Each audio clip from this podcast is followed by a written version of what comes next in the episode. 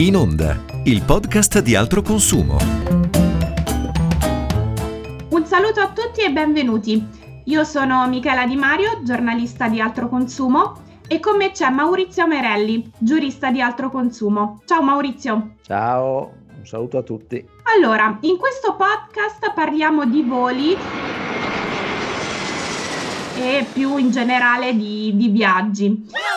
Eh, Maurizio, sono moltissime le persone che negli scorsi mesi eh, si sono trovate nella situazione di aver organizzato un viaggio, quindi non so, prenotato un aereo, ma anche un treno o un albergo, oppure addirittura proprio un viaggio organizzato e che poi sono rimasti a terra, diciamo, no? che si sono visti cancellati tutte le prenotazioni per colpa, se si, così si può dire, dell'emergenza sanitaria, cioè quella del, dovuta al Covid-19. Ecco Maurizio, la prima domanda che ti faccio, uh, questi soldi spesi per biglietti o per appunto alberghi, eh, li abbiamo persi? E più in generale, quali sono i diritti dei consumatori, dei viaggiatori in questi casi? Sì, allora, i soldi non sono stati persi, eh, diciamo che nella maggior parte dei casi in questo momento sono un po' congelati. L'anno scorso, proprio in considerazione dell'emergenza Covid, si sono succeduti più decreti da parte del governo che ha previsto una certa tutela per chi ovviamente o ha annullato lui stesso i voli o si è visto annullare i voli oppure il viaggio in treno o il viaggio in pullman proprio perché sappiamo benissimo che non ci si poteva spostare da nessuna parte. Che cosa è successo? La normativa aveva previsto inizialmente un eh, voucher, quindi un buono eh, dello stesso importo del biglietto aereo che si è pagato, per esempio, della durata di 12 mesi, oppure sempre a discrezione della compagnia aerea, il rimborso integrale del biglietto. Naturalmente nel 99% dei casi le compagnie aeree, così come gli alberghi, i tour operator, non hanno proceduto al rimborso in denaro, ma hanno emesso un voucher. Questo voucher, con un decreto successivo, è stato prorogato automaticamente di 18 mesi. Quindi, sintetizzando, eh, tutte queste persone che hanno annullato o si sono viste annullare un viaggio per l'emergenza Covid, attualmente dovrebbero essere in possesso di un voucher della durata di 18 mesi. Dico attualmente perché stiamo arrivando quasi lì a scadenza, perché stiamo parlando certo. di Stiamo parlando dell'anno scorso. Esatto, erano viaggi prenotati magari per Pasqua dell'anno scorso e quindi i 12 mesi ormai ci siamo e stiamo andando quasi verso i 18 mesi. Quindi le persone, Maurizio, che hanno questo voucher cosa devono fare? Devono riprenotare un volo o il viaggio? Allora, eh, le opzioni sono prenotare un altro volo o un altro viaggio entro la data di scadenza del voucher. Quindi non significa che io devo poi effettuare il volo entro i 18 mesi, ma io in teoria potrei anche prenotare il volo all'ultimo giorno del diciottesimo mese e prenotarlo per i sei mesi successivi. Oppure è stata introdotta sempre successivamente la possibilità di convertire in denaro, quindi a questo punto mm-hmm. io dico, vista che la situazione è ancora molto fluida, eh, non voglio più tenermi questo voucher che mi sono tenuto già qui per un anno e mezzo, allora eh, posso a questo punto, se non l'ho utilizzato, a scadenza posso convertirlo in denaro. Ok, tutto chiaro Maurizio. Senti, ma ehm, questo che ci hai appena illustrato vale per i biglietti, per i biglietti quindi di aereo, treno, pullman, eh, ma eh, chi invece ha prenotato un viaggio organizzato, quindi ha preso appunto eh, il mezzo di trasporto, l'albergo, eccetera, valgono le stesse regole che abbiamo visto ora oppure cambia qualcosa?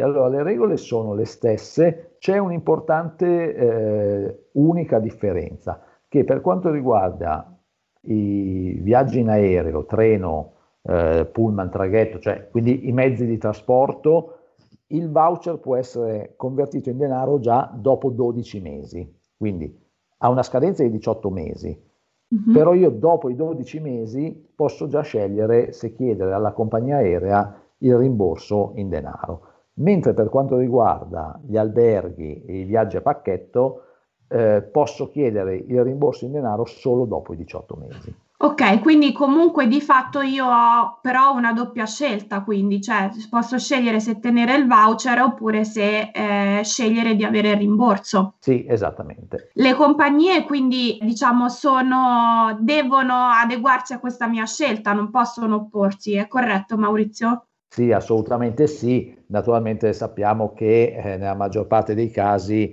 eh, tendenzialmente cer- le compagnie cercano magari di proporre un'offerta commerciale più vantaggiosa, un qualcosa di diverso, onde evitare di fare il rimborso integrale. Per esempio, eh, nei mesi scorsi veniva proposto un voucher maggiorato, quindi se tu non mi chiedi il rimborso in denaro, ti do un voucher che non corrisponde ai 500 euro che hai speso, ma magari ti aggiungo 100 euro, quindi ti do un voucher di 600 euro. Naturalmente però la scelta finale sulla convertibilità oppure no aspetta il consumatore. Ok, eh, Maurizio, ovviamente le procedure, diciamo, sia per richiedere il voucher sia per richiedere il rimborso cambiano da compagnia a compagnia, quindi il consiglio potrebbe essere quello appunto o di chiamare eh, la compagnia oppure di eh, guardare sul sito internet, no? Sì, assolutamente sì, perché ovviamente ogni compagnia ha dei canali diversi, quindi è meglio andare sul sito della singola compagnia e vedere se c'è un canale riservato, per esempio attraverso un call center dedicato oppure un indirizzo email dedicato, quindi comunque farsi un, un viaggetto sul, sul, sito della compagnia per, per vedere che cosa è meglio fare domande al volo che mi vengono in mente, Maurizio. Ovviamente parliamo sia di viaggi nazionali che internazionali, quindi sia di chi aveva prenotato eh, per viaggiare in Italia, quindi nel nostro paese, sia di chi aveva prenotato per andare all'estero. E poi l'altra domanda, così magari ci dai una risposta unica, ehm, ovviamente parliamo solo di voli annullati causa Covid, perché se eh, le prenotazioni vengono annullate per altri motivi, poi scattano delle procedure diverse, immagino. Sì, la risposta è affermativa in entrambi i casi, eh, quindi sicuramente stiamo parlando di tutte le varie destinazioni che erano state prenotate l'anno scorso e ovviamente stiamo parlando di una disciplina eccezionale che riguarda proprio la pandemia, quindi tutti questi annullamenti determinati dal Covid.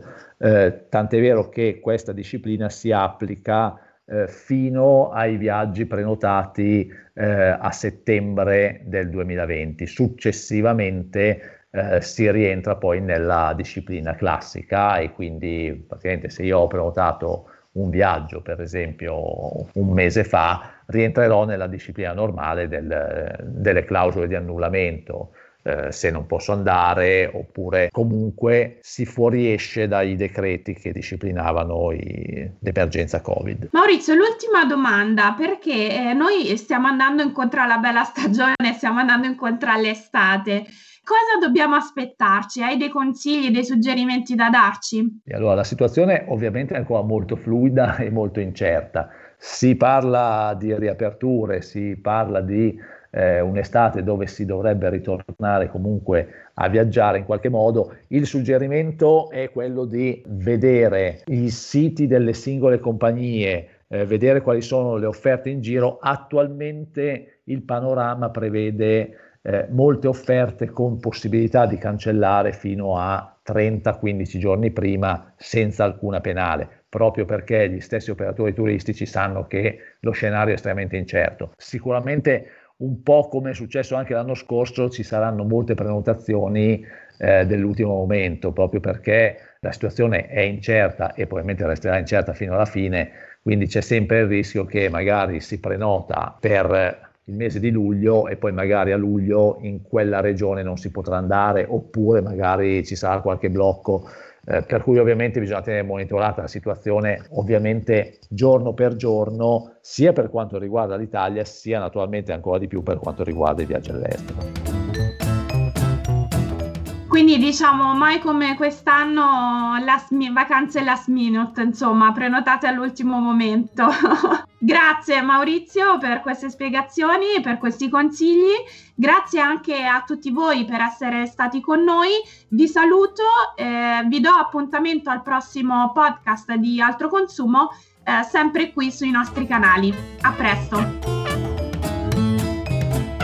Podcast per Ascolta il Futuro, un progetto di educazione ambientale, civica e digitale promosso da Altro Consumo e realizzato con i fondi del Ministero dello Sviluppo Economico. Ripartizione 2020.